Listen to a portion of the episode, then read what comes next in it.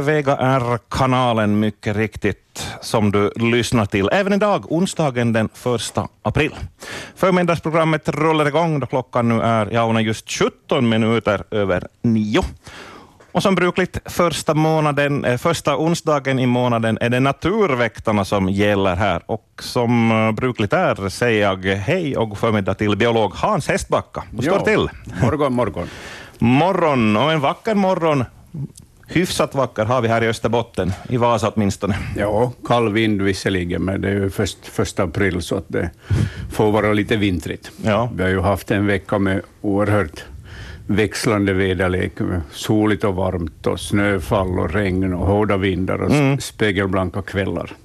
Men april är vår månad. Ja, nu har våren börjat statistiskt sett, mm. fast den började redan förra månaden. Ja. ja.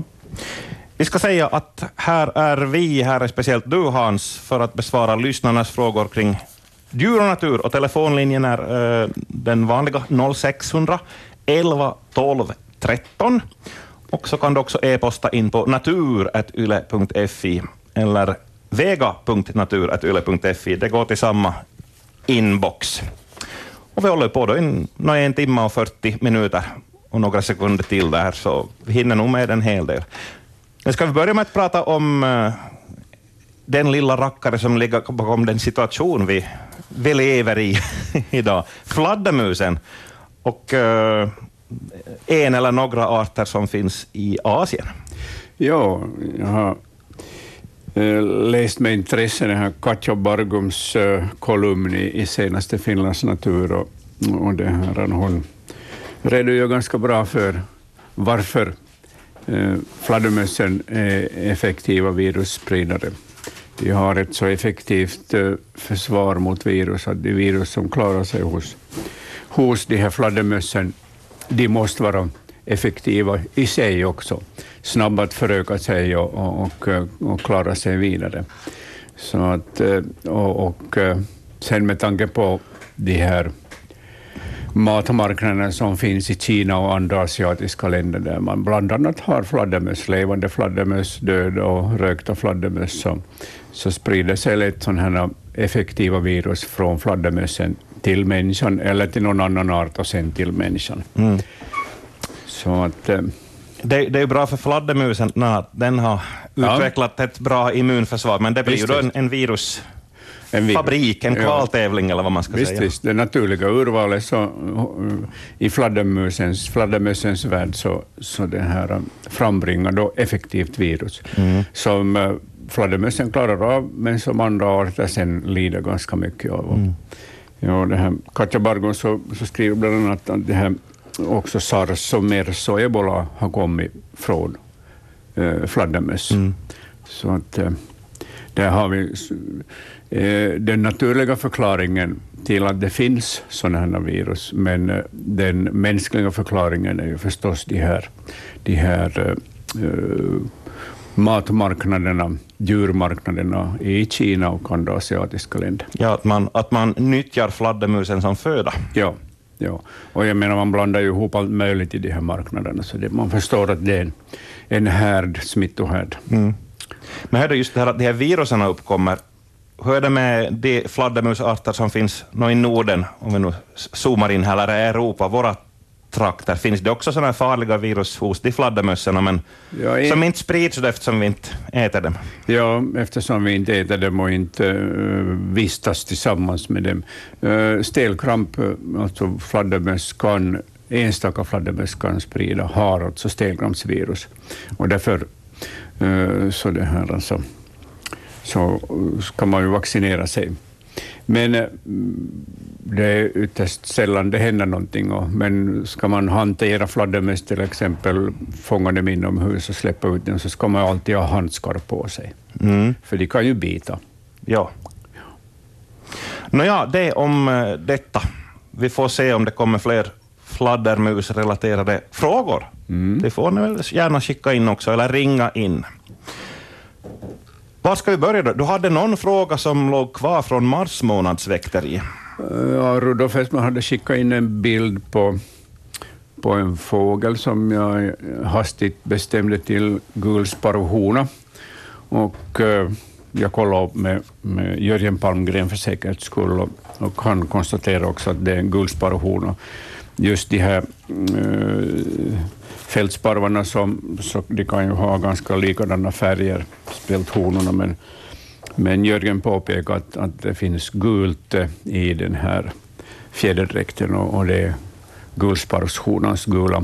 Inga andra av de här sparvarterna så, så har det här gula i sig. Mm.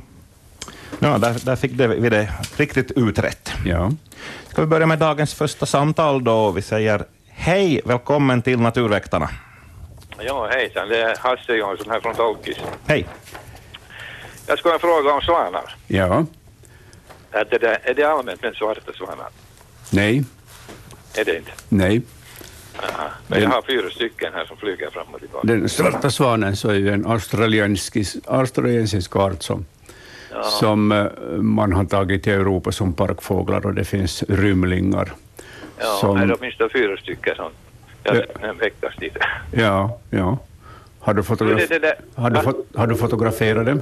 Nej, det är svårt när de flyger. Ja. Jag har sett dem i vattnet. Men jag har varit 50 meter ifrån dem här, jag är nere vid bryggan och så flyger de. Ja. Morgon flyger de ut härifrån och på kvällen flyger de in tillbaka. Så. Ja. Den observeras nog och fotograferas varje år i Finland. Det är Men par- det kan, kan de häcka här? Kan de häcka här? Uh, av vad jag vet så har man inte no- noterat någon häckning i Finland, utan, Nähä. utan det är sådana omkringströvande parkrymlingar. Nå, det där parkrymlingar, hur, hur, hur kommer de till... Hur kan de rymma från parken? Brukar de inte klippta vingar eller något? Ja, men människan är ju lite slarvig av sig, så Ja, det finns ja. vissa ja, allt, sådana här främmande svan och andarter som vi har fått till, till Europa så har ofta kommit från de här äh, fågelparkerna, så det förekommer ett visst slarv där. Ja, du, vi, vi har ju en massa det där...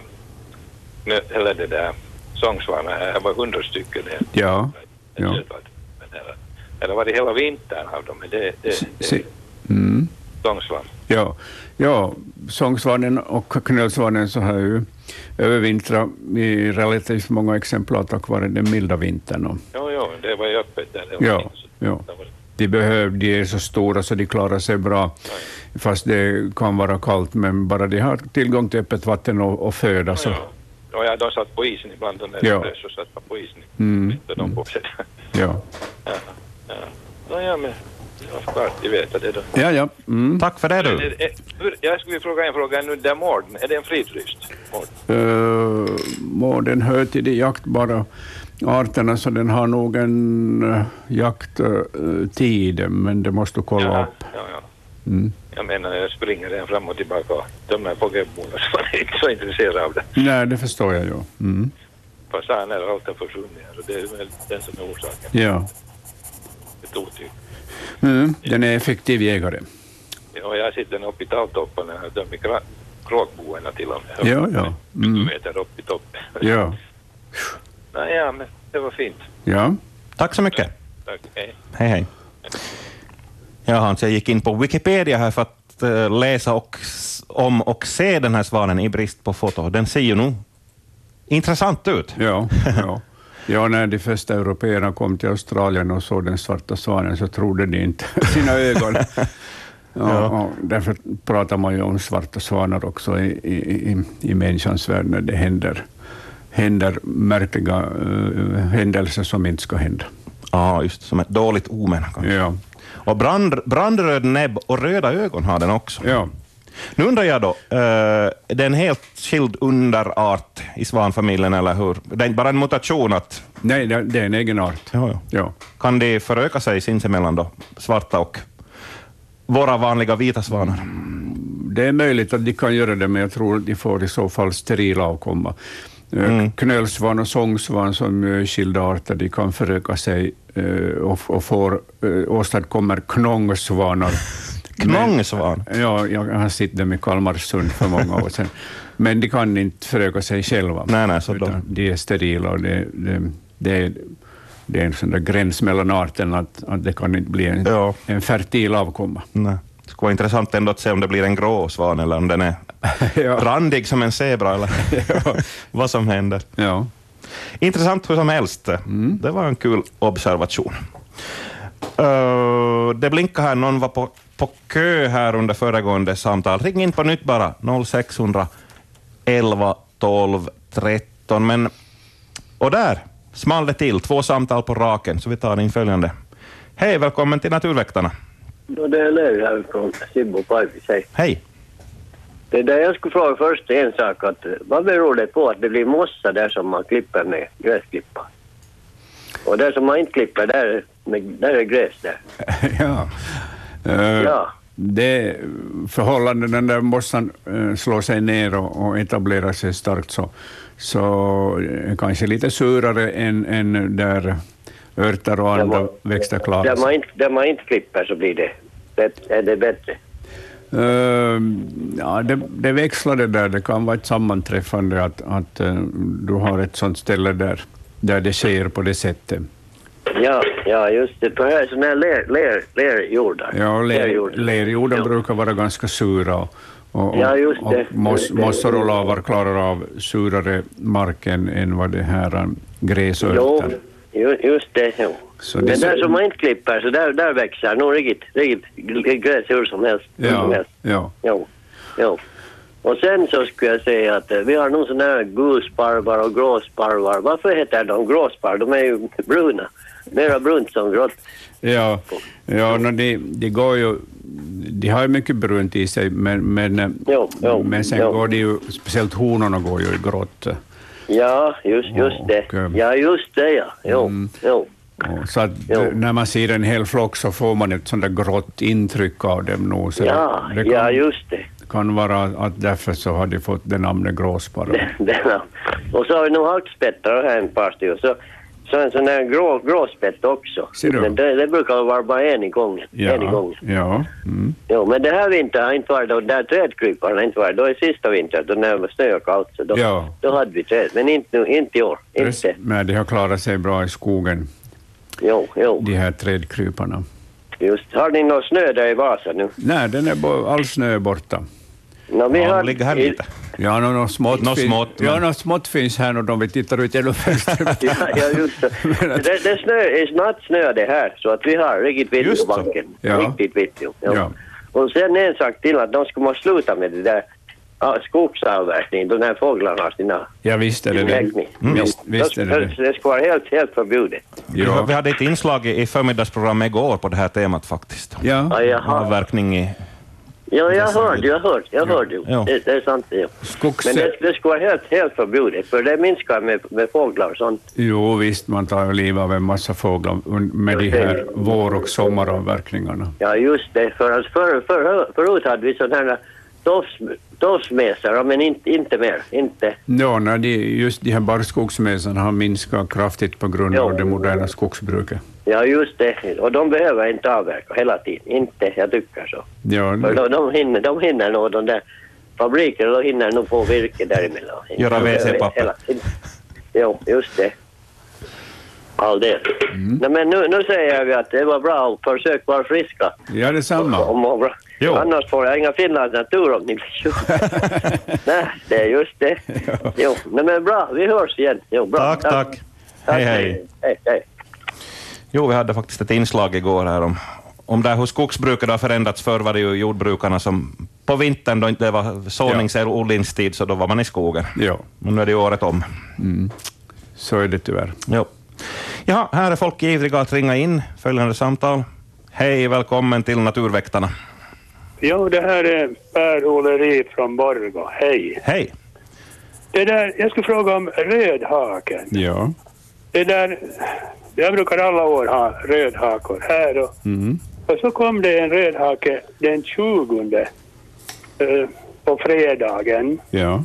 Eh, mar, mars, och det där förra året så kom den, kom den fem dagar senare. Ja. Men ja, på lördagen var det 8,6 minus på morgonen Ja. Och den var där vid fågelbrädet och hoppade där under det. Och, och, och så var den ännu den 22. Och, och, och så det där, så var den ännu på måndagen och tis, på tisdagen. Och Ja. så har den försvunnit. Hur mycket, och ja, det var på, på, på det där, på söndag var det 9 grader minus. Men hur mycket tål en, en rödhake köld?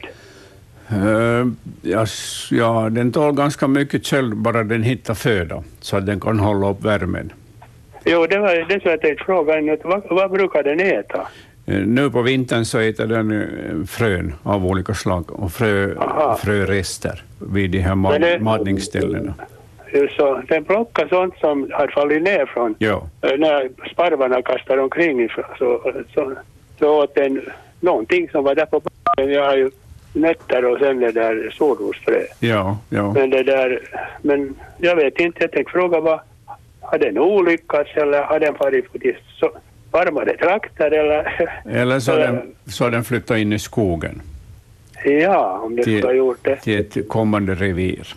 Ja, och här är nog ganska nära en sån här liten skog här. Ja, det där. ja. Jaha, så den tål ändå Ja, den, ganska mycket? ja, nu kan jag inte säga exakt var gränsen går, men, men så, så, så länge den får tag i, i föda så att den kan Ja. hålla upp värmen så klarar den nog 10-15 Ja. minusgrader. Ja, jag brukar ha nog flera stycken av dem men nu har jag bara sett en ännu. Ja, Men, men som sagt, nu har jag, har jag ingen där. Ja, mm. Så, och ja, sen kan jag berätta, så har jag stenknäcken. ja vad Den trevligt. 26 i tredje Ja. i fågelbrev. Ja, stenknäcken och taltrasten. Ja. Och det där, jag tycker nog det är passligt tidigt. ja, stenknäcken är ju imponerande med sin stora tjocka näbbe. Ja, och sen är den klumpiga. Ja, men vackra fina sidenfärger. Ja, och korta stjärt. Ja, mm. Ja, no, ja, det var det. Så den kan tåla mer som 9 minus, då Ja. så kanske den är i liv någonstans. Mm. Kan vi säga så? Ja. Just så. Tusen tack. Tack ska du ha. Hej, hej. Hej. Jag tar och lyssna till rödhaken här, jag hittar en ljudeffekt. Rödhake. Jaha, med röst också.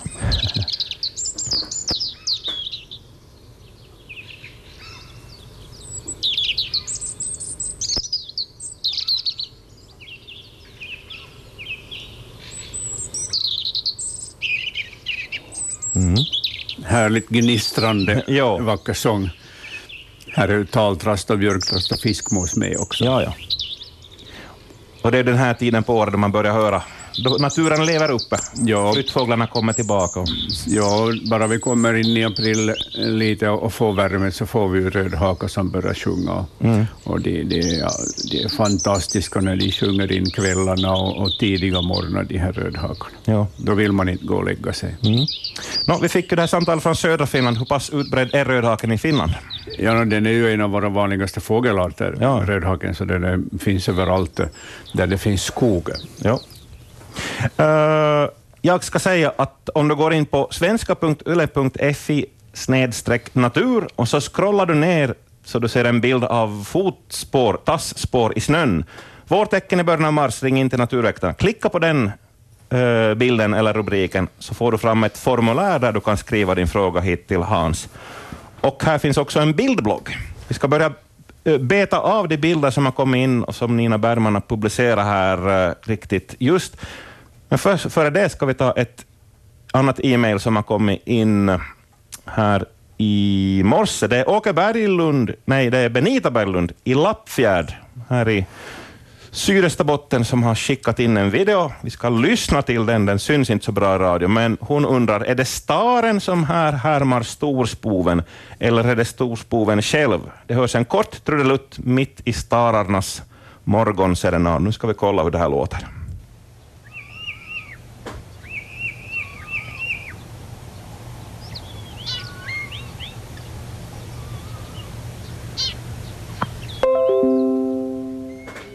Det var inte... Jag tar tillbaka lite, det var ett annat program.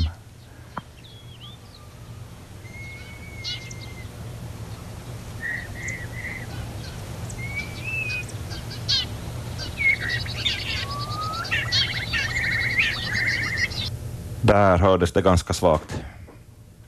Svårt att bedöma. Var det the real thing eller? Hörde du alls någonting Hans? Jo, jo, jag hörde Ja. spå, äh, stara som sjöng Mm. och sen ett utre en spovdrill. Ja. Alltså staren kan ju härma vad som helst. Ja. Eh, ja.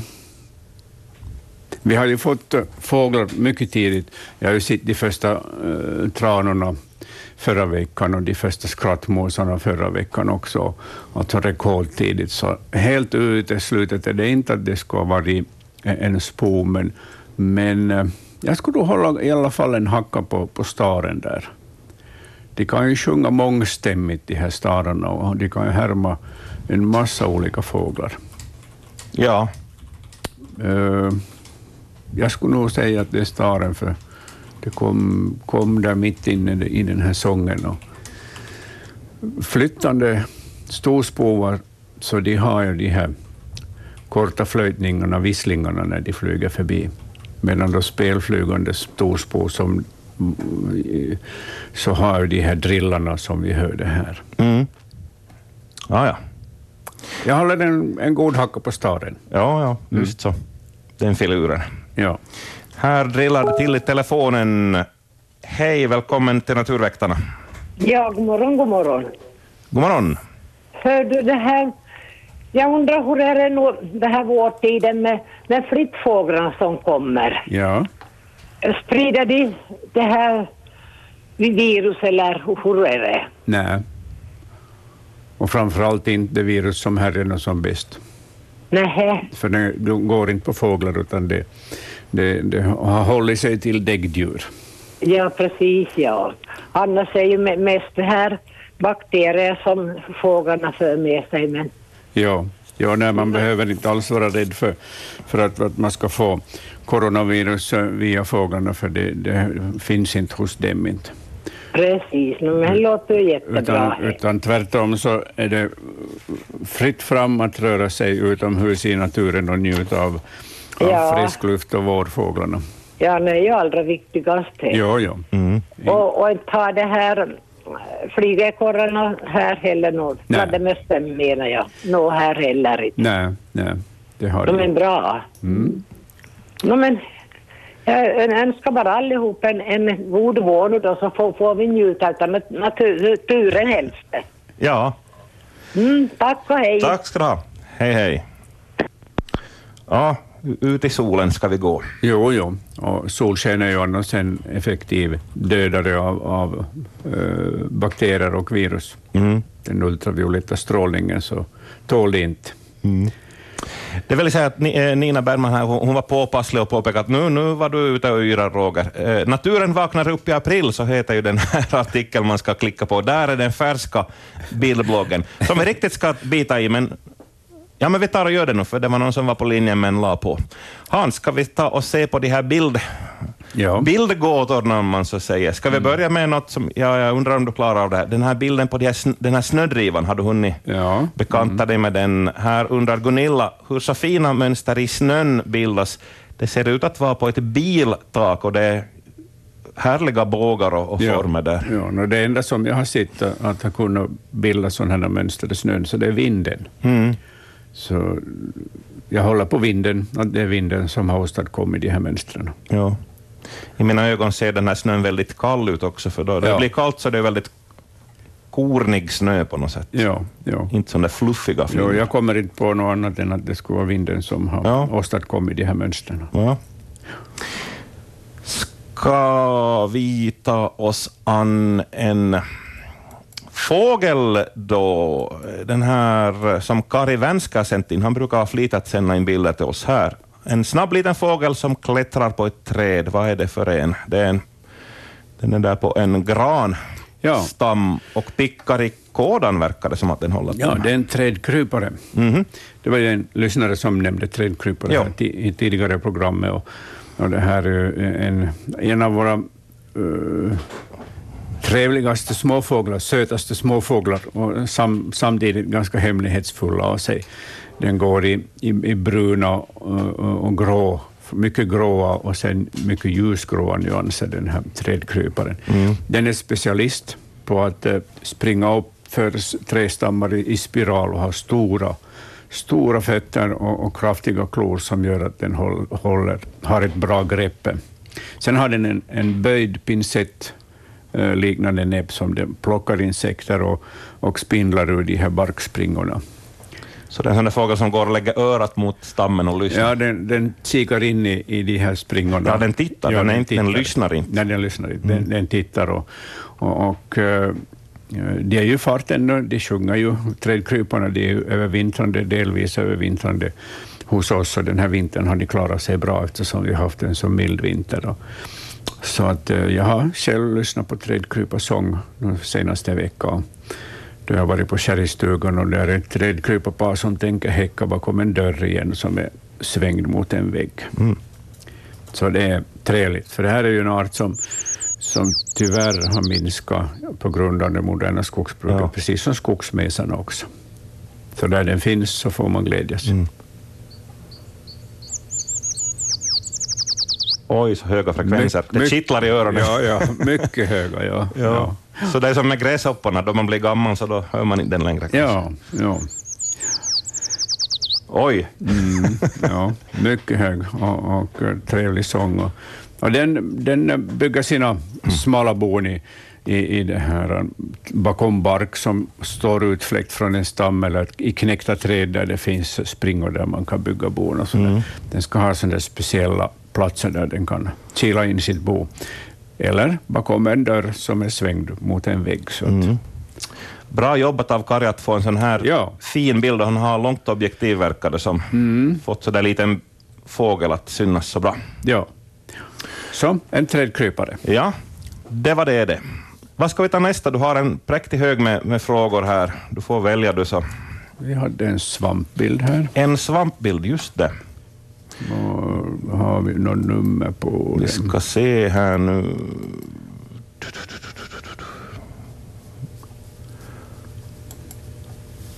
Där är den. Där är den ju. Det är nummer 12. Nummer är 12, det. ja. Mm. Det är Annika som har hittat svampar i Snappertuna. Ja, Undrar vad det är för några ena. Har de övervintrat?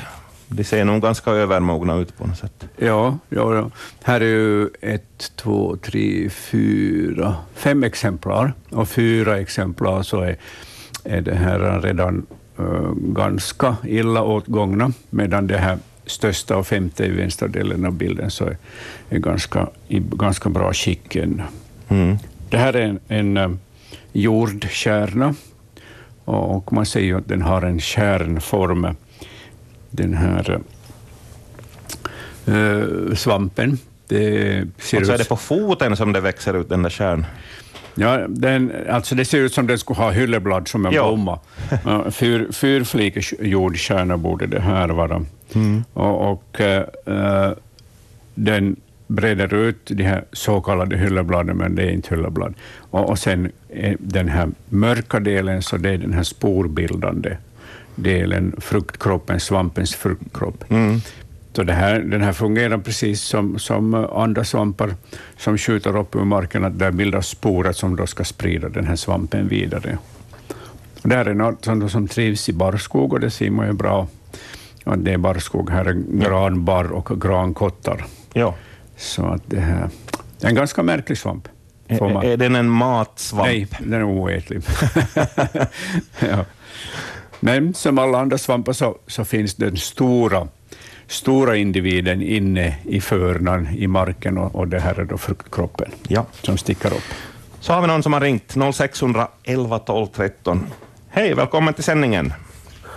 Det är Bernt från Västra Nyland här, hej. Hej.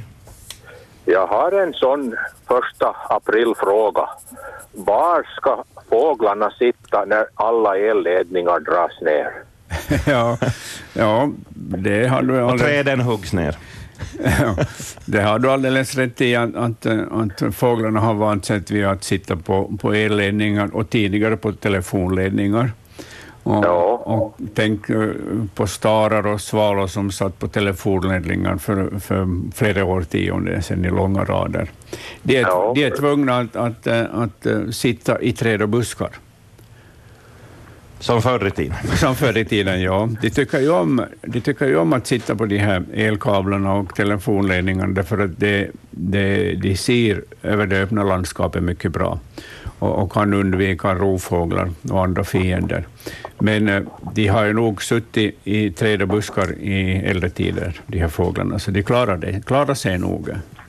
Ja, just, just. Ja, men det är ju det att vi människor så förlorar ju den här trevliga synen av, av sittande fåglar på, på ka- elkablar och, och telefonledningar. Jo, jag bor på ett sånt ställe att varje höst har vi massor med flyttfåglar som Ja. rastar vid vårt och nu försvinner kablarna eller de har försvunnit Ja. för det mesta redan. Ja. ja, det är tyvärr så. Tänk då vi hade TV-antenner på, våra, på varje hus tak, så då satt det ju alltid starar och andra fåglar på de här TV, TV-antennerna. Men de är också borta. Ja, ja. Mm. Precis, no, men det var min fråga. Ja, ja. Mm. Tack, tack. ja. Hej. Tack, hej. Själv har jag svag, svagt minne av hur jag satt på en mjölklave och väntade på bussen också. Ja, ja, ja, precis. Så där är det. Mm, ja, det är vi som är uppvuxna med, med de här eh, telefonledningarna och elkablarna där det har suttit fåglar i alla tider, så vi kommer förstås att sakna det eftersom det är Ja. ett trevligt inslag i landskapet. Men, men samtidigt så, så är det ju till besvär för en del fågelarter, de här eh, telefonledningarna och elkablarna. Det, det är ju en hel del fåglar som flyger ihjäl sig i, i de här kablarna. Ja, speciellt högspänningsledningar. Man, det är elstöten som gör det Ja. där. Då. En intressant fråga det också. Ja. Uh, jaha, det blinkar. Vi tar in ett samtal. Hej, välkommen till Naturväktarna.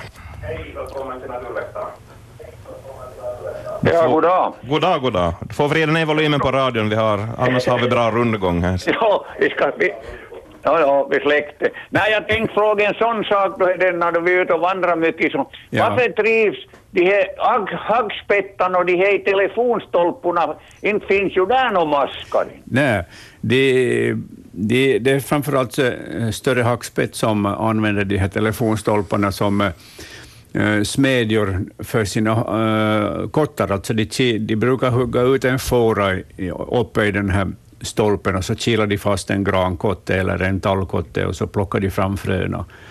Ja, ja, men jag försöker se efter det- denna när inte finna något där, men jag funderar, är ju mera på våren det här att, att är det för revirens skull de hackar så de får kaveri med eller varför är det? Ja, du tänkte på det här trummande. Ja, just Ja, ja, ja alltså telefonstolparna så ger ju bra resonans. Jo, jo, man, man hör ju på långt håll. To, to, alltså. to, torrt och hårt virke och, och en del hackspettar så hackar till och med på den här plåten som finns uppe på jo, stolpen. det har vi också hört. Ja, och det, är- det är alltså revirsång, eller revirljudet.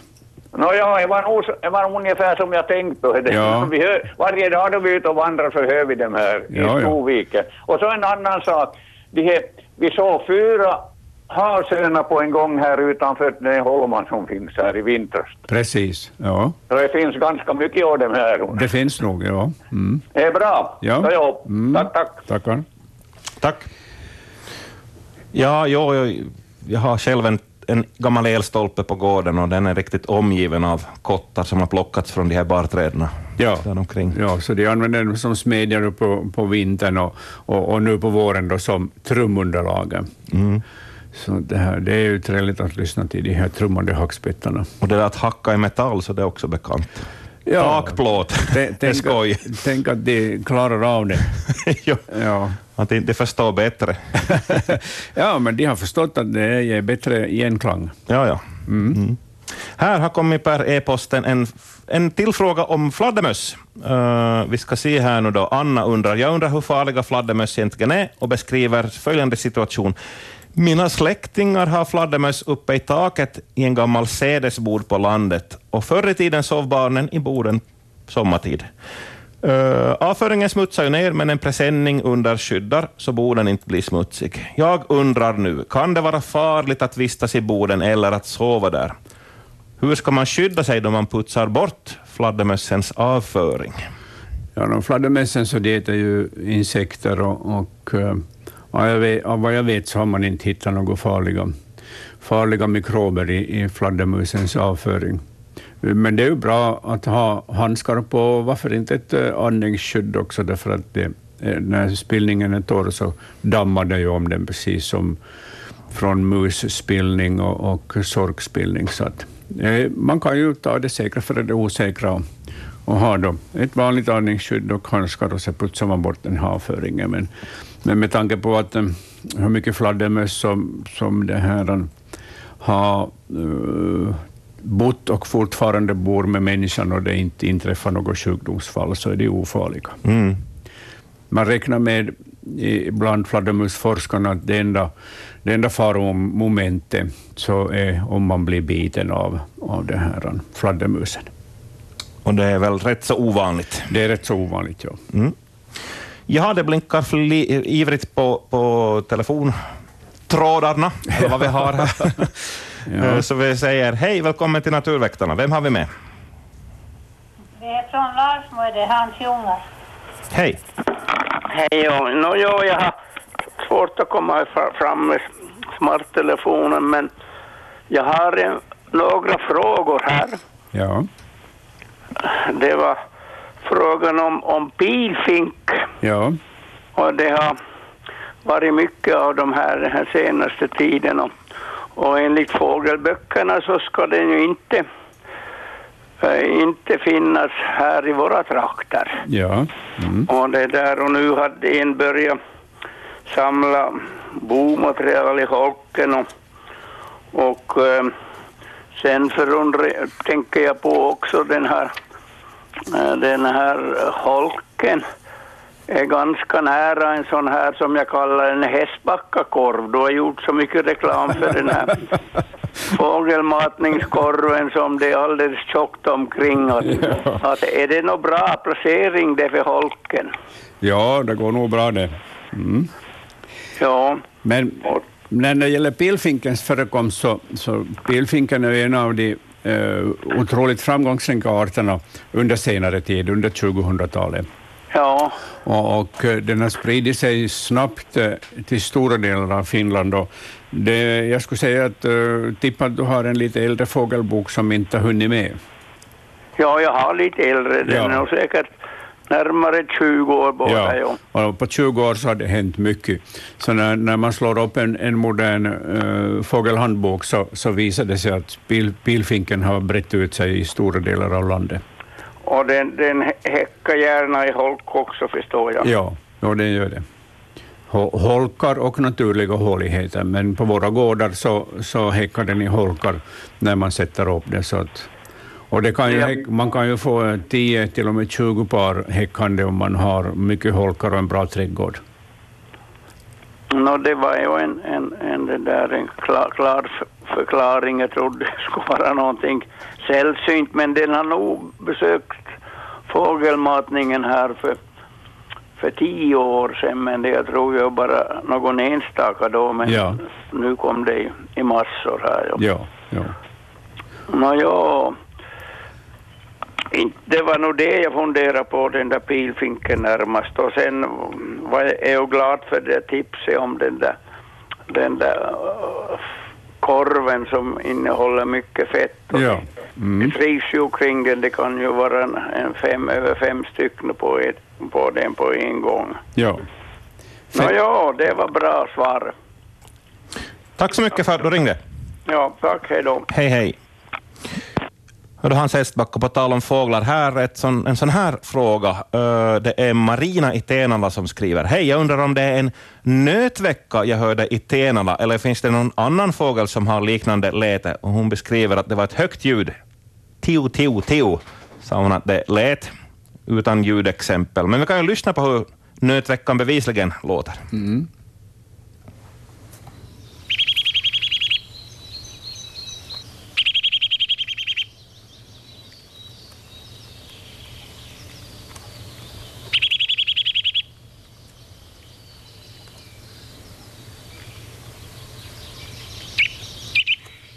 Mm.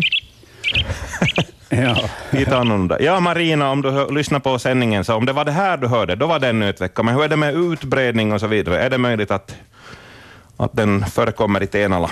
Och så här år ska vi säga, hon ja, skickade in mejlet idag. Nötveckan förekommer i Finland i, i, i ett uh, färre par, antal par.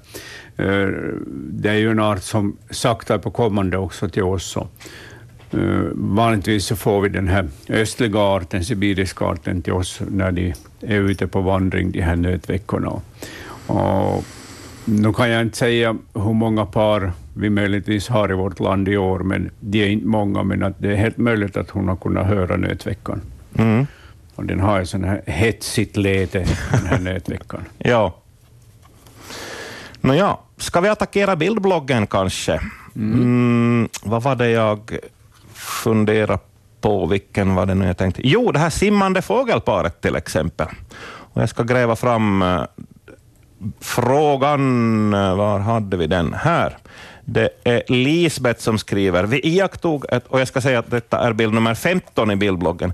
Vi iakttog ett fågelpar, skrakar, simmande vid bron till Kråkholmen i Ekenäs. De simmade runt varann och honan simmade så djupt att nästan bara huvudet var ovanför vattenytan. Jag undrar vad det var frågan om. Hon har verkligen låg profil här, honan. Ja, det är alltså ett stort skrakpar Mm.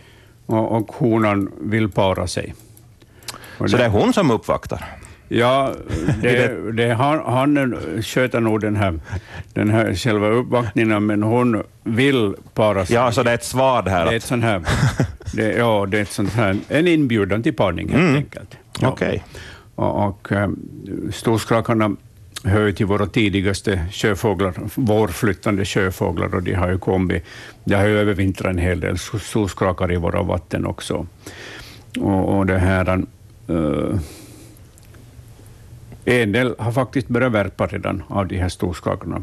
Jaha. Och, och eh, innan hon börjar värpa så vill hon ju para sig dagligen, den här honan, Mm. så att hon säkert eh, lägger befruktade ägg. Ja. Så det här är då en, en invit till handen att, eh, att jag vill para mig. Ja. Nu är det så att Naturväktarna pågår ända fram till klockan 11, men vi tar ett avbrott här vid klockan 10 för nyheter. Fram till dess, Hans Hestbacka, kanske vi kan orda lite om att, på tal om parning och så vidare, det är väl nu som man ska snickra fågelholkar och hänga upp? Ja, ja, ja man hinner bra laga holkar åt, åt de här hålbyggande arterna. Mm. Ja. Jag kollar som hastigast, eh, för sjöfåglarnas del så Ja. hinner man inte, men man kan lägga upp holkar nu, så kan de här unga individerna hitta sig en boplats till nästa år. Så oberoende när man lägger upp en holk så brukar den komma till användning sen. Jag kollar som hastigast i, i, i en bok här om, om antalet häckande nötveckor eh, i, i vårt land. Den har några år på nacken, den här boken, men, men 10 till 30 par är uppskattningen enligt den här boken. Mm. Så den är en, en mycket ovanlig, fåtalig art hos oss. Det var för, eh, vi kollade, det var för tre år sedan ungefär som vi hade den här kampanjen En miljon fågelholkar. Ja. En bra drive. Ja, visst, ja. Folk fick anmäla Ja. sina holkar. Eh, då snickrades det fri, eh, ivrigt, men ännu riktigt kort fråga. Hur länge håller en holk? Är det tills den faller ner som den är tjänlig, eller ska man förnya sin holkpark där hemma? Ja, man har infällt botten, infälld botten i holken och sen ett vattentätt tak så kan den hålla i 20 år, till och med 30 år. Så Man rensar ur den bara via det där botten? ibland ska man rensa ur gamla bomaterial. Ja. Okej. Nu, kort avbrott för nyheterna. Eh, 10.03 fortsätter vi.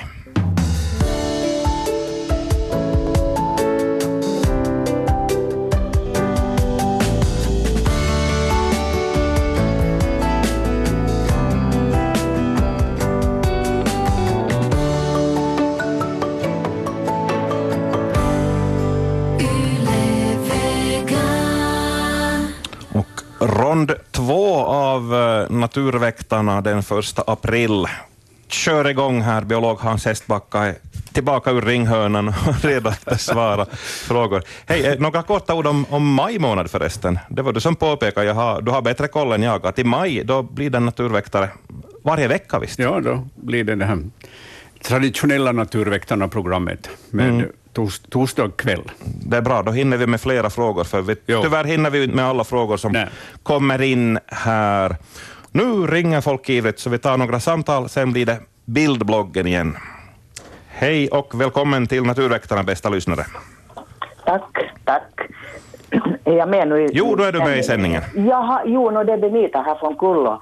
Och det där, jag har bara en sån fråga. Vi, vi hör till de som matar få, småfåglarna alltid på vintern. Och, och det där, vi har haft här koltrastan och har ju varje dag, nu har de ju ökat, det har kommit många, många, vi har massor med koltrastar. Och, och det som jag undrar, när vi har de här skallade uh, solrosfröna och, och de äter utav dem, de är riktigt liksom att det är många på en gång, de är en sån där hur ska jag nu säga, som det kommer bara något frö i gången och, och där, är, där är fåglarna och äter och jag sätter ut russin men de föredrar hellre de här skallade solrosfröna som russin. Att har de ändrat sina matvanor eller är det något nytt som de tycker att att de klarar sig på. Ja, de har lärt sig att, att det eh, lönar sig bättre att äta skallade solrosfrön och, och, och krossade jordnötter därför att det finns mera fett i det.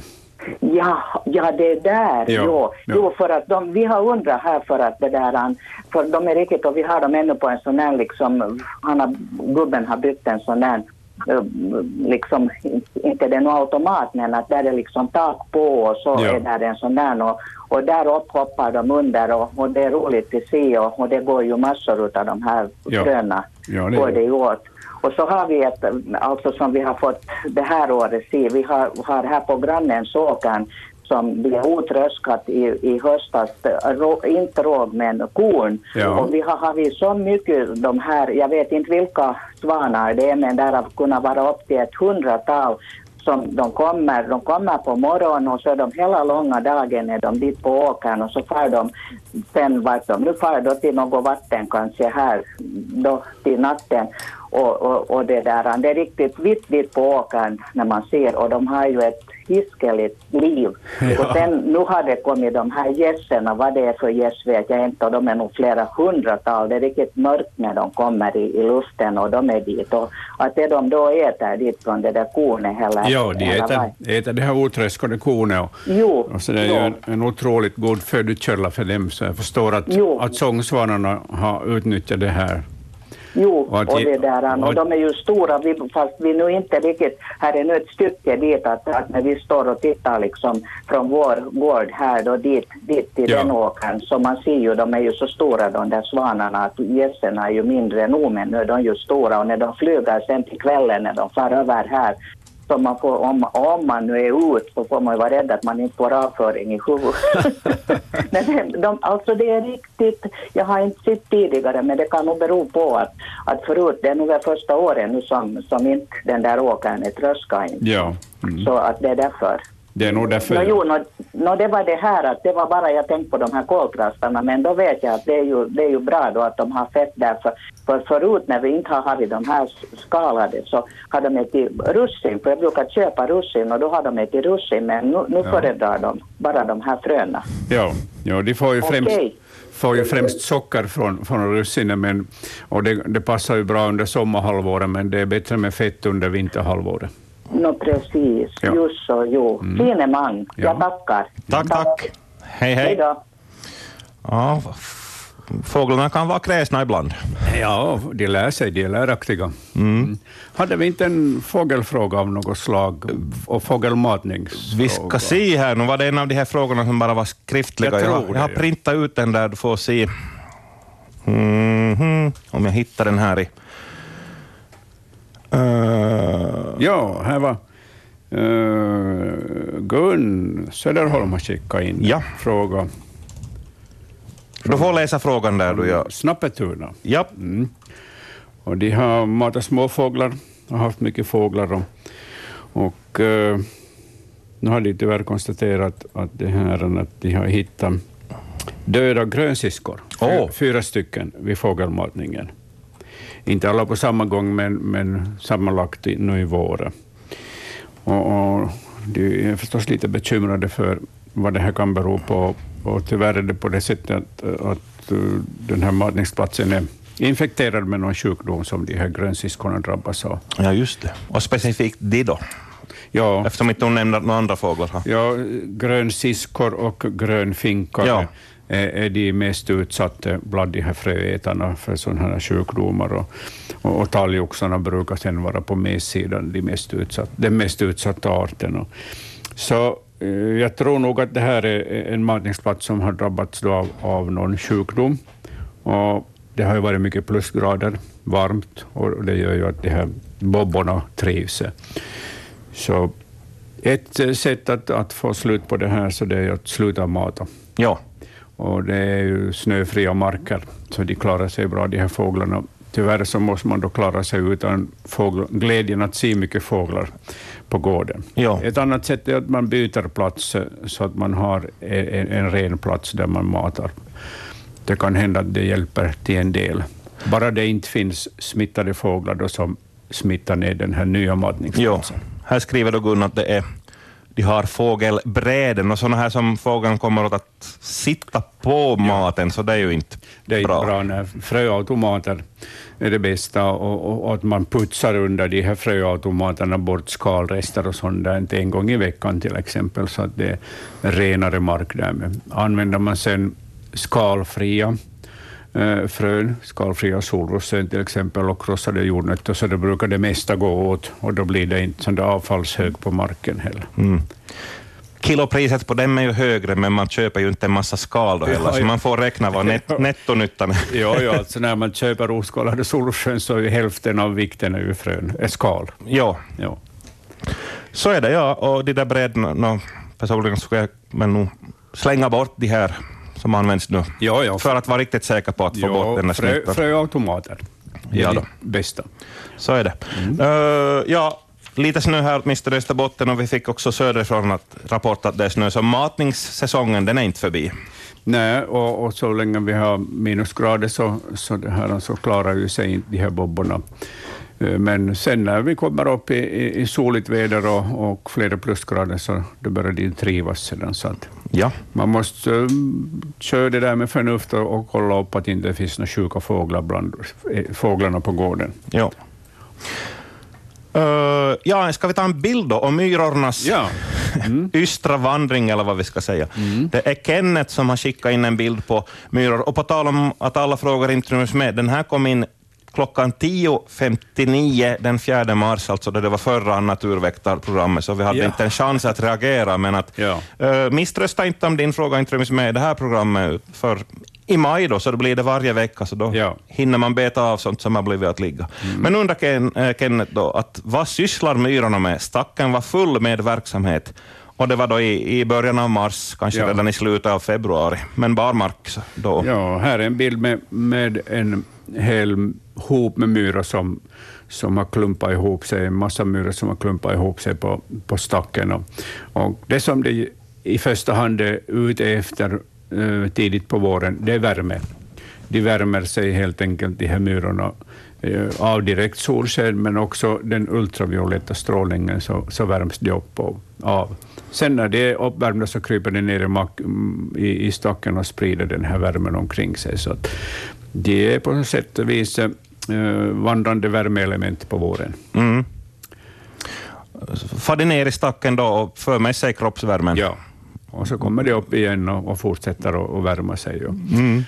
Det är ju bara en, en mindre del av, av, av stackens invånare som är i farten eh, så här tidigt på våren och det är just de här värme eh, absorberande myrorna som kommer upp på stacken och, och, och får den här, ta tillvara den här första solvärmen. Det blir fjärrvärme. Vandrande fjärrvärme. Ska vi ta följande myrrelaterade fråga, bild nummer nio i bloggen. Det är Estrid som har skickat in en fin bild och en text. Så här skrev hon eh, i eh, förra tisdags kom den här in. I skogen vid min stuga har det alltid funnits mycket myror. Flera stora myrstackar och långa slingrande myrstigar. I den största stacken har jag tidigare sett tecken på att någon grävt i den. Och nu den här vintern så har grävandet eskalerat. Det finns en gång rakt genom hela stacken. Man ser rakt genom den faktiskt här. Gången är över tre meter lång och det, man ser ljuset skina genom där. Vilket djur har åstadkommit det här och kan myrkolonin överleva det här intrånget? Det syns inga myror ännu, men jag, min gissning är att det är nere i marken, i den underjordiska delen av stacken. Ja, alltså my- myrstacken består ju av två delar. Den här stacken ovanför marken som är sommarbostad och sen eh, utrymmarna under marken som är lika omfattande som stacken ovanpå och, och där de lever då under vintern. Så att myrsamhället finns ju kvar, men de har nog ett himla show att, att reparera de här skadorna som det här djuret eller djuren har åstadkommit. Ja. Men det är svårt att säga vad det här uh, hålet och gången, vad det har för dimensioner. Vad ska vi ge? Men om jag gissar 40 centimeter, 30-40 centimeter. Den här där, där ljuset lyser? Ja. Mm. Och det har ju rasat också när den har borrat sig genom den här Ja, figuren, så allt är väl inte grävt utan det har raserats. Ja, så att ifall, ifall det är så pass stort det här hålet där, så, så då kan det faktiskt vara fråga om rev eller mårdhund som har grävt sig en lya i, Ja, just i, i den här myrstacken. Eh, dessutom hittade ju skalbaggslarver i myrstacken. Det finns en hel del skalbaggslarver som är specialiserade på myrstackar. Mm. Och, och det är ju smaskigt att hitta sådana här feta, stora larver som de äter uppe. Mm. Sen finns det förstås också spillkråka och gråspett som, som brukar arbeta sig in i de här myrstackarna för att komma åt myror. Så det beror alldeles på hålets storlek, Ja. vilket djur det är. är det en grankotte där nere till vänster, så där får man ju lite Ja. storlek. Kanske, nej, inte är det 30 centimeter. 20, jag sänker mitt bud. ja. ja, men det är svårt att... Ja, det, det- finns alltså- flera misstänkta. Ja, och, och det är ju inte alls uteslutet att, att här är flera arter som har varit och grävt. Ja, just det. Till det är sån här exempel- kedjereaktion. Ja, till exempel mårdhund och, och spillkråka. För, för de, när de fåglarna ser att den här är bearbetad så är det ju lättare att komma åt de här myrorna längre ner. Mm. De behöver inte jobba lika kraftigt. Som Estrid skriver här att det har alltid funnits mycket myrar och flera stora myrstackar. Jag har något minne av att jag någon gång har rört mig på något skogsområde där det faktiskt har varit som ett värre, värre höghusområde, en massa Ja, stackar. Är det ja. samma koloni som har flyttat? Det är samma, samma koloni som har spridit ut sig på det där sättet. Ja, ja. Alla är släkt i, i ett sådant där höghusområde. Ja. Okej, nu har vi någon på tråden. Hej och välkommen till Naturväktarna. Det var Ulla i Lasmo. Hej på er. Ett till samtal från Lasmo idag. Okej, hej ja, hej. Ja, he, ja, hej på dig. Nej, men jag ska berätta om eh, fladdermöss som jag hade lite som tema idag. Ja. Hemma, hemma går sedan, sedan jag vaknade en natt, det var väl i augusti på sen sommaren hö- mot hösten. Så vaknade jag och det var något som flög i i sovrummet vårt. Ja. Och så sa jag, det verkar till vad som det skulle vara en fladdermöss. Men husfolket så skrattade åt mig och sa, det kan inte vara möjligt. När jag lämnade tanken, men på dagen gick jag och sökte. Det- var någonting annat än en fågel. Och jag sökte i huset, jag sökte bakom tavlor, jag sökte allstans. Men inte hittade jag någonting. Följande natt så kom en, en ungdom som var ute på kvällen och kom hem lite sent, satte en ljus i köket. Och så helt plötsligt så var det fladdermöss i köket och så lampor kom på. och han var så, jag var så ilsken i det, att det fladdermösset så han liksom höll anfall och vi tänkte hur ska vi få ut av det? Så vi tog en frottéhandduk då och så slängde vi över och fick liksom rulla in i hand, badhandduk så fick ut det. Men vann gömde sig på dagen det här fladdermösset och inte jag hittade inte på något vis. Ja, de kan gömma sig faktiskt inne i ventiler och skorstenen och, och i springor, springor Uh, i, i, i mellan, mellan vägg och, och kamin och sen bakom tavlor. Så att, Ja, men jag, jag bara liksom, jag tänkte jag måste ha kollat upp det för he, he, jag, det var så märkligt att jag vaknade och, och tänkte det var inte en fågel men varför helt plötsligt så flög, och jag har aldrig sett en fladdermössan och inte för det heller. Så, Ja. så jag var som så överrumplad att det finns här i våra trakter och fladdermöss. mm, ja, det finns nog en, en hel del fladdermöss i, i, i dina trakter också, men att för det mesta håller det sig i naturen. Och dessutom är de ju nattaktiva, så att de, Jag, jag var så aggressiv att lampor kom på i köket så att han nästan anföll riktigt och vi måste tänka ut det få ut Ja. och vi, vi lyckades ju det få ut det odjuret men det var nog, det var nog hemskt Ja. ett angrepp. Det var bara en händelse som fladdermöss som jag tänkte jag måste berätta för det är Ja. jag lite grunn över vad kan ha gömt sig under dagen så inte jag hittar. ja, Men bra, bra så det finns ju i alla fall som du säger ventiler och saker. ja. Mm, bra, tack för mig. Mm. Tack, tack. Hej då. Hej. Ja, det är mycket med fladdermössen. Ja, men som sagt, eh, de är ofarliga för oss, de här. Eh, Det enda är att man ska undvika att bli biten av dem. Ja. På tal om det, när vaknar de till liv? Räcker det med plusgrader eller? Ja, det gör det nog. Mm. Det har säkert varit fladdermöss i farten under de här plus, plussiga dagarna förra veckan.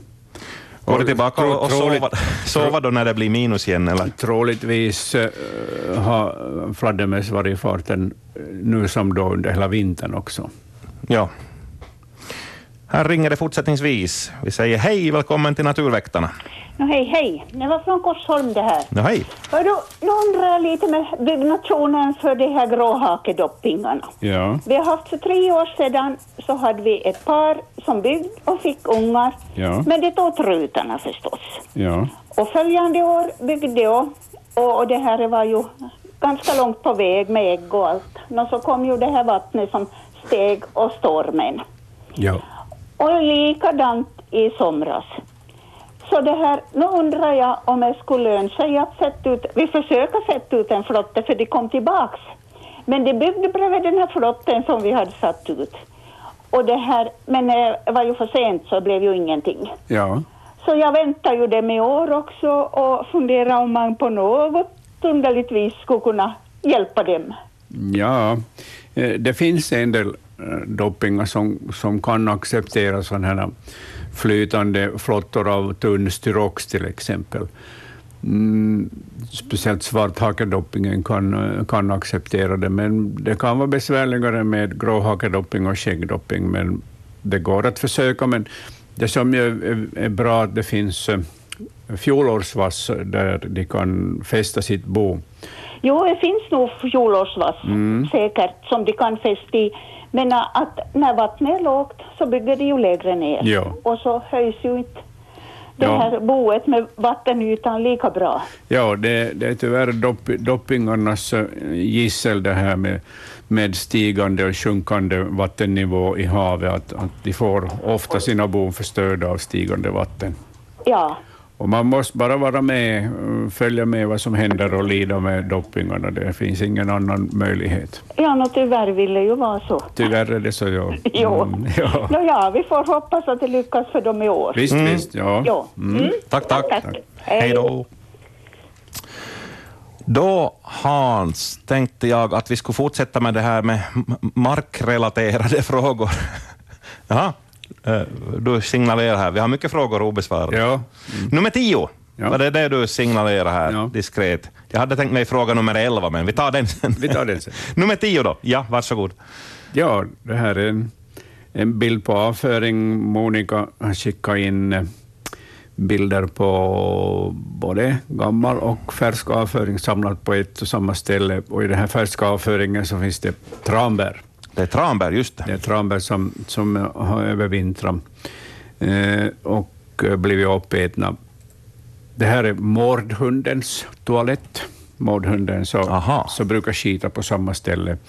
Eh, Så det blir till slut en hel hög av det, speciellt om det är flera mårdhundar som, som eh, besöker den här avföringsplatsen. Och på så vis så sprids tranbären kanske. Ja, ja inte Eller? på det här stället, de ska ju vara på en myr för att ja. klara sig, men, men eh, bland mårdhundarna så sprids budskapet vem som är där eh, och eh, vilken ålder de har, vilket kön de har och så där bortåt. Så de har ett sådant kontaktsystem vid det här. Så pass detaljerad information. Jo, jo, jo, jo. Ja, det som man förvånar sig när man ser, ser sån här avföring från, från eh, av mårdhund och rev och, och mård när de äter bär, att, att otroligt mycket bär så är, har de ätit eh, utan att eh, tugga dem, utan att krossa dem. Mm, det är därför de överlever Ja. färden genom kroppen. Ja, men de skulle ju ha större nytta av om de skulle, Ja. om de skulle krossa de här bären så de får ut alla de här sockersafterna. Den var så glupin. Glupska. Ja, man borde Eller så hade den bråttom. Man borde lära de här, de här eh, små rovdjuren att ni ska tugga de här bären så har ni större nytta av dem. Ja. Eh, då, då väntar, får elvan vänta. Vi går till bild nummer 16. Vi fortsätter på samma tema. Det var Bo Erik som skriver, här bifogar jag en bild av bajs som jag hittade i skogen på gränsen mellan Borgå och Lovisa för några dagar sedan. Och det här skickade han i måndags, så det är förra veckan. då. Det låg vid kanten av en för trafikstängd skogsväg långt från bebyggelse, så det var nog knappast en hund. Tjockleken förbryllar. Om det är en hund så måste det vara riktigt stor en. Där har han eh, en sten, eller vad är det som är bredvid?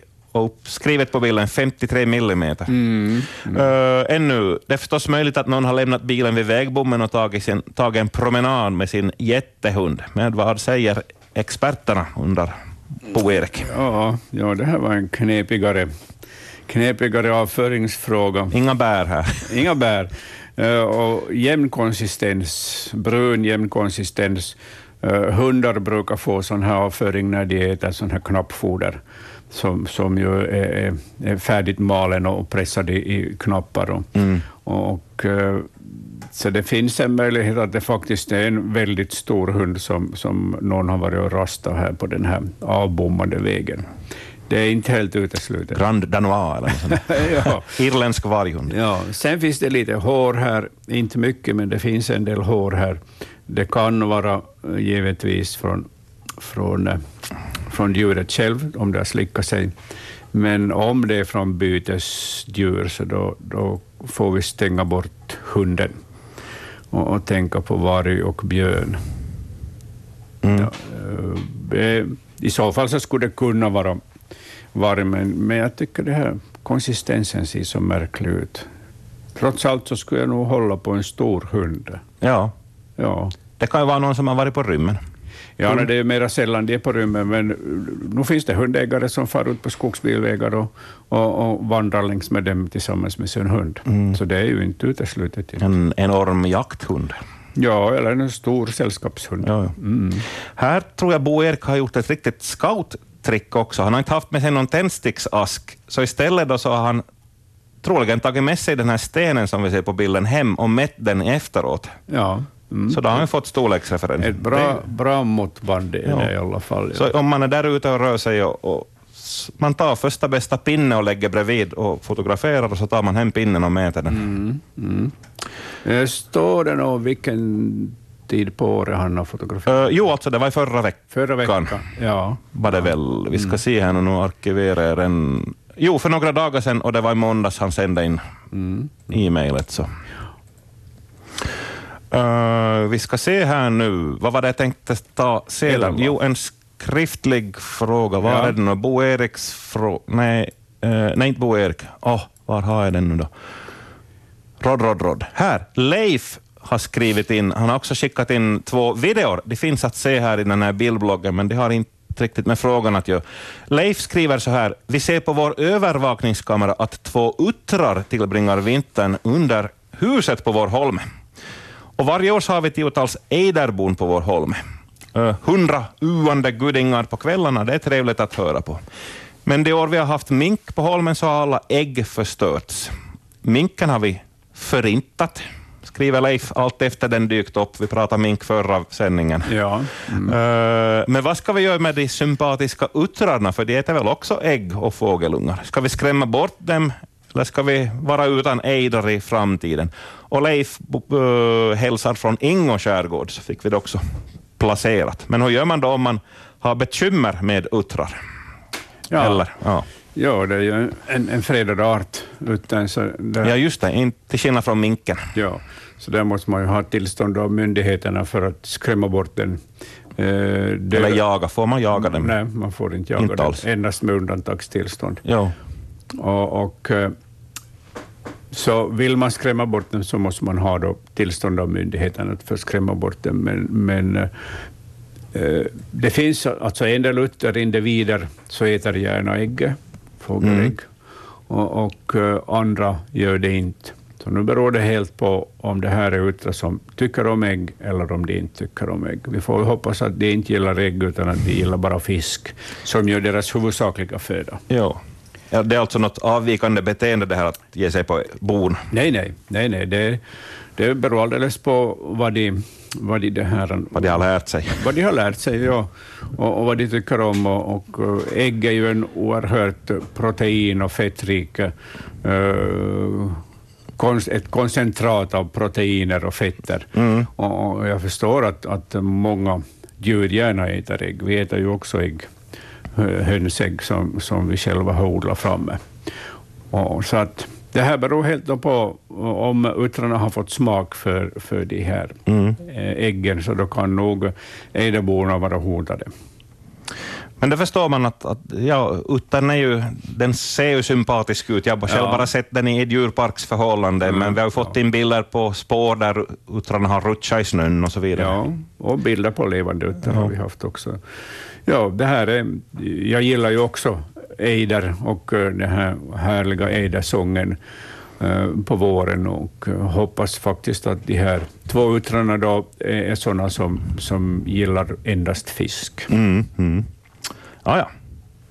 Uh, här skriver Kirsti in, jag undrar om det nu för tiden är vanligt att nyckelpigor kommer in genom fönstret på vintern. Jag har ända sedan januari, februari iakttagit allt fler nyckelpigor på fönsterbrädet, mellan fönstren och på golvet. Och det här fönstret det vetter mot Fabriksgatan i Helsingfors och Kirsti skrev in frågan den 11 mars. Och den har legat här och väntat i nä- nästan tre veckor. Ja, ja det, är, det här milda vintervädret Eh, plus vintern som har gjort att de här nyckelpigorna har varit mycket i farten och, och vandrat omkring och bland annat sökt sig då till eh, fönster och in mellan fönstren. Så att under normala vintrar, om man längre kan tala om normala vintrar, det vill säga kalla vintrar, så då är det ju ligger det i dvala, de här, de här eh, nyckelpigorna, precis som andra insekter. Men, men under sådana här varma vintrar så är det i farten och, Mm. och då kan de söka sig inomhus också. Eh, kom, med tanke på just milda vintern, kommer sommaren att vara på något sätt avvikande? Har något djur misslyckats med dvalan, blivit störda? Eller, och hur är det med sådana populationer som är beroende av snön för skydd? Då? Ja, no, de, de som är beroende av, av snö och kallt väder, så de minskar ju i, i vårt land. Då. Klassiska uh, djurarter som lider av, av framförallt uh, en, en snöfri vinter, det är ju de här arterna som byter till vit vinterdräkt, skogshare, och hermelin, dalripa. Så, så de är ju otroligt utsatta uh, när det är snöfria marker under vintern. Ja. Eh, en fråga om fågelbantning här. Krisse undrar, kan jag koka kornflingor och bovetegryn till fåglarna? På vår tomt finns det två ekar nära varann. Och vad beror det på att den ena fäller blad på hösten och den andra ännu har bladen kvar? Två frågor i en smäll där. Eh, om vi tar de där eh, flingorna och grynen först. Jag förstår att man ska koka dem så att det inte sväller i magen på, Ja, på fåglarna, men eh, duger de då? Vi pratade om fetthalt här för en stund sedan. Ja, en del fåglar gillar det, framförallt kråkfåglar och en del trastar så gillar sån här gröt. Och, så nog går den åt den här, den här gröten nog. Mm. Och så det är ekarna då. Det låter som lite udda beteende att, att ett lövträd inte fäller löverna. Ja, det finns ekar som, som eh, inte fäller sina blad på, på hösten utan först på våren. Jaha. Mm, men hur var det? Kanske den frågan får ligga, till, Ja. ligga och mogna. Ja. vi får återkomma till den. Uh, jaha, vi hade någon på tråden här, men den la på. Ska vi ta den här bild 11 nu då, som jag, som jag vurmade för? Det var Karl Johan som undrar. Eh, så här, vi har inte kommit på vem som går och plockar efter något i mossan. Det här har pågått i flera år, varje vår. Uh, vi är ute på en egen holme strax utanför Kasnäs, som är ett riktigt fågelskär. Vi kan ha upp till 30-40 ådbon som vi försöker skydda. Men tyvärr plundras äggen och ungarna tas som föda av kråkor och havsörnar. Men vem är det som plockar i mossan? Och här har Karl Johan skickat in bilder och det är nog det är som de ska gått med grepen där och sprätta. Ja. Troligen inte med grep, utan med tassar och näbbar eller något. Mm. Under mossan så finns det en del smådjur och, och trastar brukar eh, sprätta upp sån här mossa mycket effektivt för att plocka åt sig då av maskar och eh, skalbaggar och annat som finns Mm. här under mossan. Det är att vara på lurpass eller lägga ut en någon viltkamera eller något, Ja. Så man Ja, får det- bildbevis på vem det är. Det skulle vara intressant att se ifall det, skulle, ifall det är frågan om något annat djur som har varit här och en trastar och, och Mm. upp den här. Den här. Men eh, jag har nog sett flera sådana här ställen där trastar har bökat på i mossan och, och det ser ganska, ganska uppbökat ut. Om en trast kommer dit och gör det så hänger väl Andra familjen med, så då går det snabbt, geschwint. Ja. Ja, här rings det. 0611 12 13 är numret och vi har dryga 25 minuter kvar av denna månads naturväkteri. Hej, välkommen till sändningen. Nu är du med. Jo, det här är Eva från Sibbo. Hej. Hej. Jag tänkte säga att jag, jag har haft en sån här fågel som inte tidigare jag har sett stjärtnäs Ja, och, och, och äta. Och de är ju så söta och fina. ja visst, det är ju sådana porslinsfåglar. Ja, Långstjärtade porslinsfåglar. jo, de är så fina. Mycket. Och har sen ett öga som en liten prick. Ja. Inte det vita, ljusa. Ja. ja, de är otroligt sympatiska de här stjärtmesarna och, och, brukar röra sig i familjeflockar under vintern. Och, det har visat sig att, att också stjärtmesen har börjat söka sig till gårdar för att äta på de här eh, vinterfågelmatningsplatserna som vi har. Ja, just det. Jo, Men- jag har inte aldrig sett det förut, men att jag tänkte att vad i all sin dar har nu kommit för fåglar och så Ja. hittade vi sen då att det var stjärtnäs. Ja, vad trevligt att ni hittar svaret. Ja. Just så, det var det som jag tänkte att men morgon ska vara allmänt nu, överallt. No, stjärtmesen finns ju nog utspridd över stora delar av landet, men, men det är mera sällan den kommer till bebyggelse. Så Ja. den brukar hålla sig i, i skogarna och, och gilla sådana här uh, lövrika våtmarker till exempel, där den håller Ja, till just mycket. det. Ja, det är bara under att man aldrig har sett den så förut så man blev nog satt till sig att Ja. Mm. ja, jo, det var bara det som jag tänkte. Är det första gången ni har haft uh, stjärtmess på er Jo, gård? jo. Ja. Jo, det är Mm. första gången, därför så var det så Precis, ja. nytt. Men den var sen flera gånger sen var det Ja. då så att eh, vi fotade den och allt här tillsammans med hackspetter och allt möjligt. Sen eh, på marken tror jag att det var eh, den där, eh, vad heter de nu, de svarta? Koltrastar? Kol, koltrasten, jo. Ja. Mm. Både, både herr och fru. Ja, precis. Ja. Ja, Mm. det var bara det som jag skulle berätta. Jo.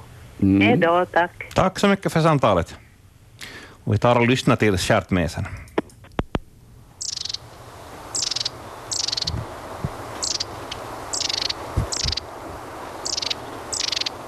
Ja. Korta serier. Ja. Aha, så pip. Mm. Ja, jag kollade upp som hastigast det här med eken. Och, och eh, den ek som vi har hos oss är ju skogseken eh, som, som det här eh, finns i sydligaste Finland, ekregionen. Eh, den fäller ju sina blad på, på hösten, men då finns det en annan art bergek som fäller sina blad först på våren. Aha. Så ifall det är planterade ekar det här och, och eh, ollonen är tagna eh, från eh, Sverige så kan man ju ha fått tag i, i dels bergek och dels skogsek. Om det är så att, att det här är skogsekar båda, båda två så, så har den här eh, eken med bladen kvar ett mycket märkligt, en mycket märklig tidtabell. Ja. Men som sagt, det finns, finns alltså bergeken finns i, i, södra Sverige och, och, och, eh, i Europa.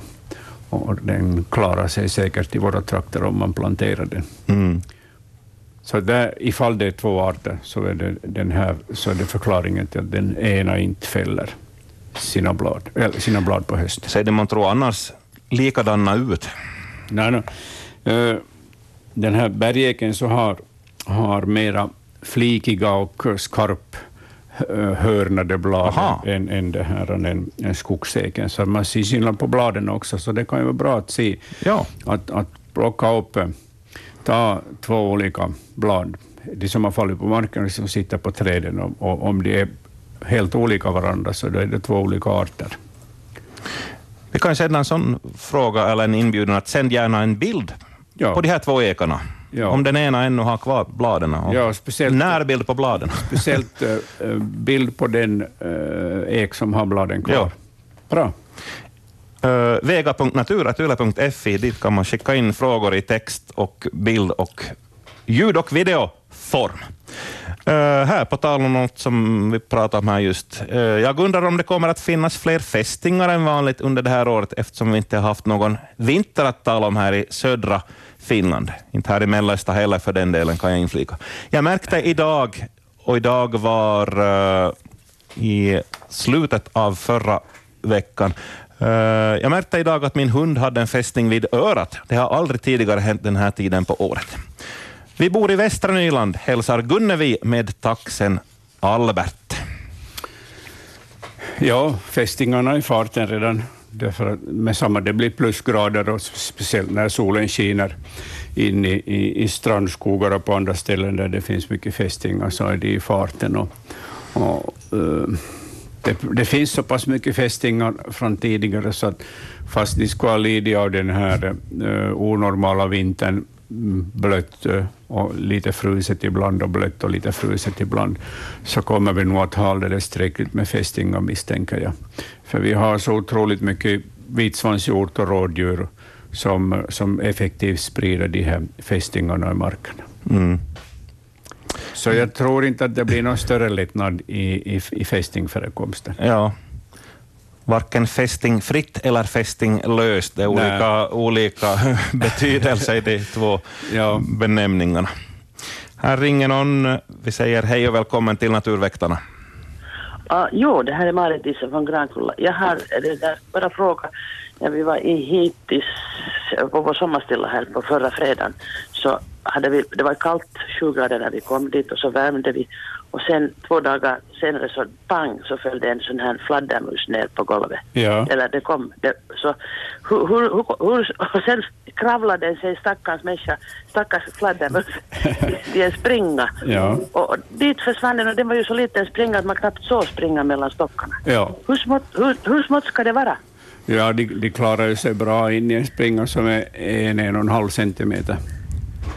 Ja, men den här tyckte jag, en och en halv centimeter, det är ju en enorm springare. Det här var liksom, det var verkligen lite, dit for den. Ja, ja, så var det under en centimeter den där springan? Ja, ja, var. Ja, ja, no. Men den, då. den var ju så mager och hemsk, den kunde ju inte, den bara kravla där, fladdra mm. liksom med golvet. Och, och sen det där, no, finns det flera av dem där? Uh, det är svårt att säga, men det här är då en, en fladdermus som har försökt övervintra i ert hus och, och, och som vaknar förstås av, av värmen. Och, Sen när det blev varmt så blev det så piggnade den till på något sätt? Ja, ja de, den vaknade helt enkelt av värmen och, och eh, sen ville den förstås eh, snabbt i skydd igen och kröp in i, bland stockarna. Man stod, ja, och verkligen, verkligen smalt hur vi än tittar så. Men jag undrar, finns det flera? Äh, kommer, de, kommer de fram sen nästa gång vi eldar? Det är svårt att säga om det finns flera. Mm, jag skulle nästan tro att det här är ett enstaka fladdem, en enstaka fladdermus som, som har hittat, hittat huset för övervintring. Tack så mycket. Mm. Men man vill ju inte ha dem riktigt därför att... Ja, men den... normalt så hittar de ju nog ut också, eftersom de har hittat in eh, i, i huset på hösten så brukar de nog bra hitta sin väg ut på våren när de vaknar till. Okej, okay. okay, så då måste man lite lämna den där en ytterdörr öppen. Så, ja, alltså den har ju kommit in... Gen... Den har kommit in genom, jag menar någon dörr säkert, eller, eller menar stocken? Någon springa har den hittat där den har krupit in, och, oh. eller sen, ja. sen genom skorstenen. Och, och, och de brukar ju nog minnas vilken väg de ska ta sig ut också. Okej. Okay. Mm, men ifall det, är på, ifall det är på det sättet att, att det här att eh, det är någon fladdermus i farten inomhus när ni kommer dit nästa gång, så, så handskar på händerna och så fångar ni den varligt och, och, och släpper ut den. Jo, jo, jo, handskar, jo, handskar måste man ha. Mm. Och jag måste ta fram fiskhoven och sätta den då där vid dörren. Ja, ja det är bra. Okej. Det är bra. Mm. Tack för det här. Ja. Tack så mycket. Tack. Tack. Mm. Hej. Ja, det är mycket med de där fladdermössen. ja. Mm. Vi ska se här nu. Jo, här kom in ett e-mail riktigt just. Uh, det hälsas, det är Kalle i Snappertuna som ber att vi skulle spela upp Göktytans läte. Jag tror det stämmer med det som Tenala-damen beskrev. Ska vi ta och lyssna till Göktytan här?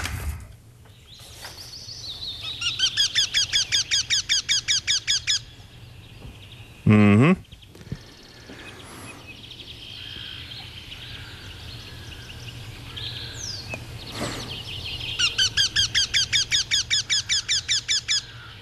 Joo, me jäyktiitän den on sen en sympatisk och avvikande hackspettsart. Det är ju den enda hackspettsart som, som inte hugger ut egna bohål, mm. utan bor i, i, i andras gamla bohålor. Det är också den enda hackspettsart som som en flyttfågel. De flyttar till tropiska Afrika, de här göktytorna, Jo. och eh, är specialiserade på myror.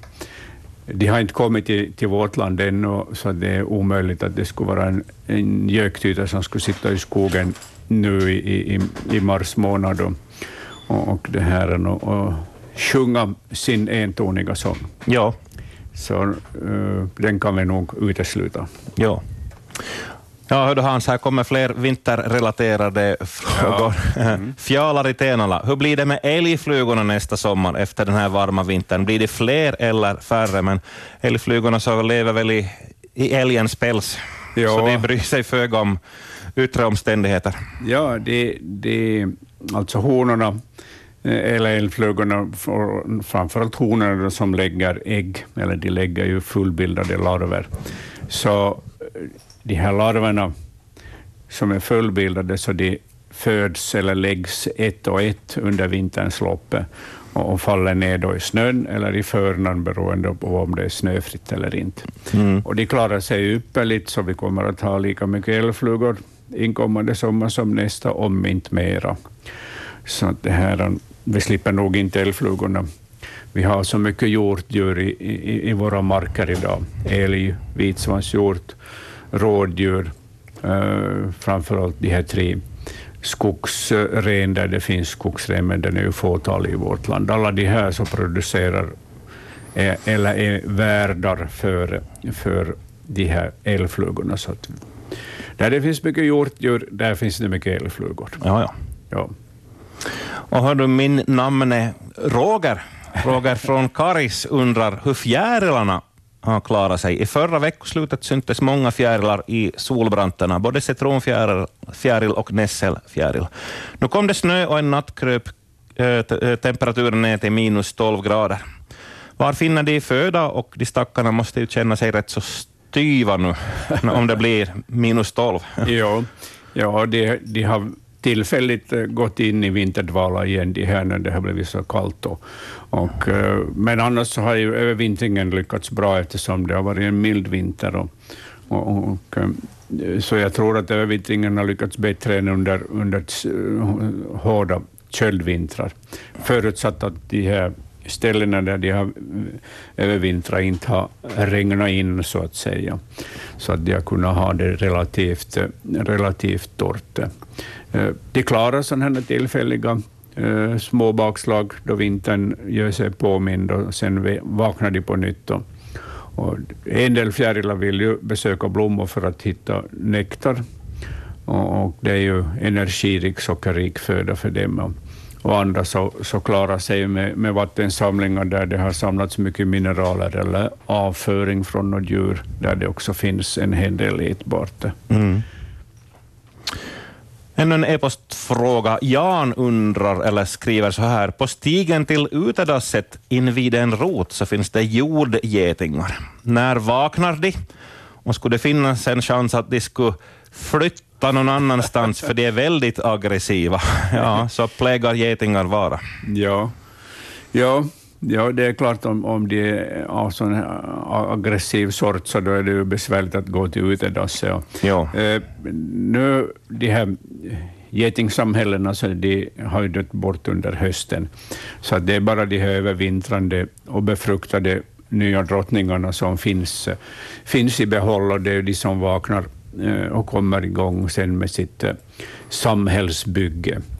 Och så att det behöver nödvändigtvis inte bli, bli det här, eh, ett nytt eh, getingsamhälle bredvid utedassstigen, men det finns ju en liten risk för att, att eh, en, en drottning hittar ställe och tycker det är bra, så att man kan ju täppa till det här, det här bohålet som de har, som de har det här, bott i förra sommaren.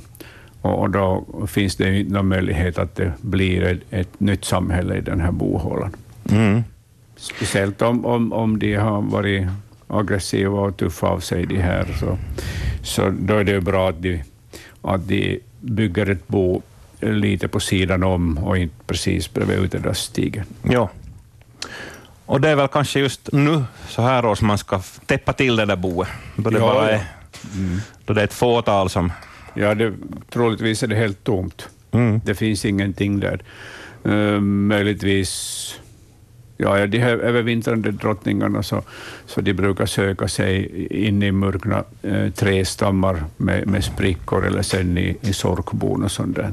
Ja. Fågelholkar duger också. Uh, hördu, här Hans Hestbacka så gled vi galant in på ett aktuellt ämne. Du blev faktiskt intervjuad här nyss om det och det kom, du kommer att höras i radion senare. Det handlar om att rädda pollineraren, en kampanj som kör igång faktiskt idag. Man hittar mer info på svenska.yle.fi snedstreck natur och här kan man berätta vad man har gjort för eh, pollinerarvänliga handlingen, handlingar, till exempel att bygga insekthotell eller plantera insektvänliga gäst, äh, växter, eller låta bli att klippa gräsmattan. Det, kan jag... ja. det har redan 363 personer kryssat i att det gör. Ja, ja. Hopp, undrar om det är aktuella handlingar. Ja. det är inte så mycket gräsklipparväder nu. Men det här med pollinerarna, det är, det är lite i farozonen. Ja, tyvärr har de minskat mycket. Ja. Mm. Och de behöver nog allt skydd och stöd vi kan ge åt dem, därför att vi är beroende av dem också. Ja. Honungsbit, det har ju varit aktuellt, det har gjorts dokumentärer om, om det, och massdöd och det är väl diverse bekämpningsmedel som, har, som ligger bakom där. Tyvärr är det på det sättet, ja. Att världens bipopulationer är i Ja. svaj. Och det är ju en, en katastrof. Ja.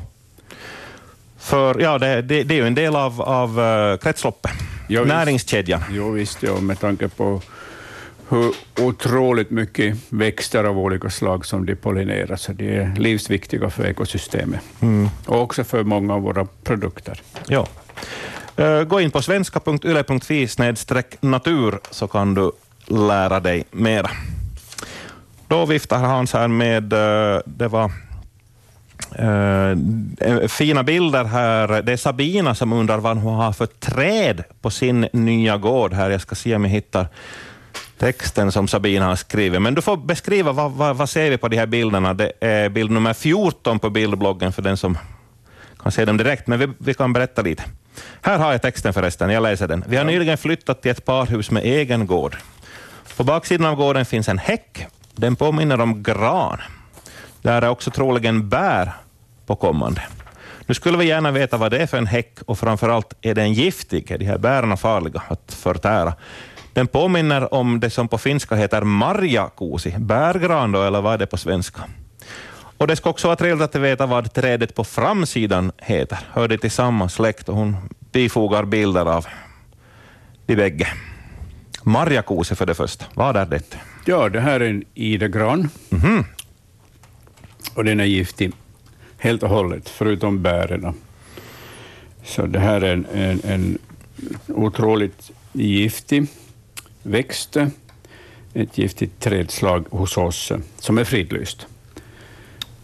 Är den implanterad? Den eller? här, där hon har eh, på sin nya gård, så den är förstås planterad. Jo, men jag menar i, i Finland överhuvudtaget. Är det någon prydnadsväxt som har tagits hit i gott uppsåt, men man har inte Nej, tänkt på att den är giftig? Den, alltså den finns naturligt på Åland. På Åland, just ja, så. Så den hör till, till vår flora nog. Och, och eh, sen har det, ju, har det ju planterats, det finns idegranar i Vasa till exempel. Mm. Bredvid Österbottens museum där växer det ett bestånd med idegranar. Så att den klarar sig längre norrut, bara den har eh, skydd från frostigt kalla vindar. Och det, det som är besvärligt med den här, förstås med tanke på barn, så det är ju att den är giftig. Ja, du sa att den är otroligt giftig. Ja, den är, den är det. Och, och, och eh, som sagt, de här röda bären eller röda hyllorna som, som omsluter fröna, så, så de är den enda del som, som eh, inte är giftiga. Jag läser på Wikipedia att fröhyllorna just, de är, de är söta till smaken, så om man, när man sätter det i munnen och börjar tugga så smakar det gott Ja. till en början. Ja, den röda färgen är ju till för att locka fåglar att äta de här fröna. För fåglar, de, de, de klarar av det. Ja, ja, ja men, men, men bären är är giftfria. Alltså det är den enda giftfria delen av, av, av idegranen. Barr, rötter, kvistar, allting annat är, är, är giftigt. Men konstigt nog så, så, det här så klarar sig, kan rådjur äta av, av idegranen utan att dö eller bli sjuk. Mm. Men vi människor är mer känsliga. Det här är annars ett, ett oerhört intressant träslag, därför att dels har den planterats i Europa vid många gravgårdar. Den vakar över de dödas, eh, de dödas boningar, den här idegranen. Eh, Den kan bli 2000 år gammal, så det kan bli otroligt fina exemplar vid sådana här gamla gravgårdar. Och sen har, har människan utvunnit eh, många cancermediciner ur, ur idegranen, just för att det finns specifika giftiga ämnen i dem och de har visat sig vara mycket effektiva cancermediciner. Så att det finns en, en för människan mycket positiv sida också av, av den här eh, idegran, det vill säga att vi har kunnat eh, få bra mediciner från den.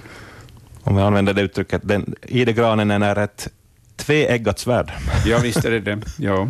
Jag läser också att, att veden är mycket hård och elastisk, så bland annat har den använts att göra pilbågar av. Ja. På tal om svärd. Ja, Långbågar rent av. Ja, i England så har man gjort mycket, mycket långbågar av den. Det var ju, det var ju engelsmännens bästa artilleri när man stred mycket med pilbågar och svärd. Så, så, så ide, idegransbågar så, så hade en speciell kraft och, och man kunde skjuta mycket långt med den och man besegrade bland annat fransmännen i många slag tack vare de här idegransbågarna. Fransmännens armborst hade inte samma räckvidd. Nej.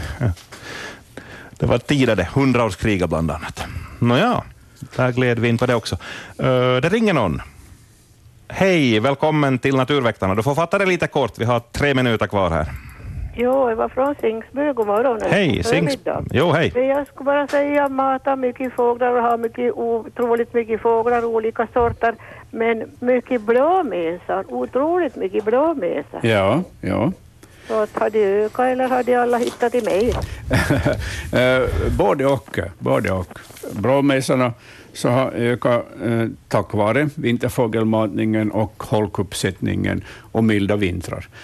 Och, och, och sen söker de sig gärna till de här fågelmatningsplatserna. Och, och de hade en, en bra häckningssäsong i fjol och därför finns det en hel del blåmesar i markerna. Ja, ja, nu jag funderar att de... Nej, det är ju roligt, men jag har ju så mycket olika sorter här och gråspett har jag haft här och Ja, eh, flera domherrar och, och, och, och, och koltrastar har jag mycket nu. se bara. Ja. Och det här, nu är jag glad att ett år, eller flera år har varit här ringduvepar och nu har de just kommit förra veckan och nu, nu just är de där och äter också. Ja, Jag ja, är jätteglad åt. Ja, nej, det var bara de där blåmesar som jag Mm. funderar på. ja. Så det här är ju bra att det, att det, här, det finns mycket av dem och, Visst. åtminstone här. Ja, de har ju börjat sjunga. De har ju också en sån där hög och silvrig sång, de här blåmesarna. Ja, jag har bra för jag har det här mycket, mycket trän här runt så de har bra till, till vaj och bra skydda. Ja, kanske du har fågelholkar också för dem att Ja, tänka i. ja det Mm. finns, det finns där. Och jag matar på olika ställen och jag har de här korvarna och, och, och solrosfrön och, Ja. och, och, och, och ibland kokar jag havregrynsgröten och jag tycker de om. ja. ja. Allt, allt går. Vad Men trevligt. jag var mest lite blåmesar. Ja. Tack så mycket för ditt samtal. Tack, hej hej. Hej. Och det var nog sista samtalet i, i, i detta, detta program, denna del av Naturväktarna. Hans Estbacka, någon sista bildbloggsfråga kan vi väl klämma in, vi har knappt två minuter. vi? Eller någon skriftlig fråga här, du får välja och vraka. Uh, Stadsparken i Borgå. Mm. Vem har ätit denna fågel eller vad är det frågan om? Det här är väl en tamduva som har blivit tagen av en hök, troligtvis duvhök. Jo. Eh, det är mycket dun och vingpennor omkringströdda på, på, det här, på, på marken. Bild nummer 26 där. Och den här siken som är filead, Jalle undrar vad som har drabbat den. Bild nummer 25, det var bilden bredvid duvfjädrarna. Nere till vänster i bildbloggen. Jag tror det var någon maskar han misstänkte att det var i den. Ja, eh,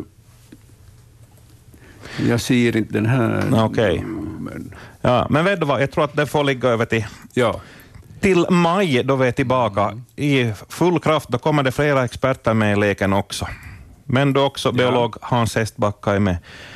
Vi får tacka så här långt. Tack till alla som ringde in och skrev in alla frågor. Han inte med och besvaras, men det är bra att ha lite boägg kvar här till då vi kör igång igen. Och eh, här under tiden så vi alla hjälps till att rädda pollinerarna och sänd in dina frågor kring djur och natur på vega.natur.yle.fi.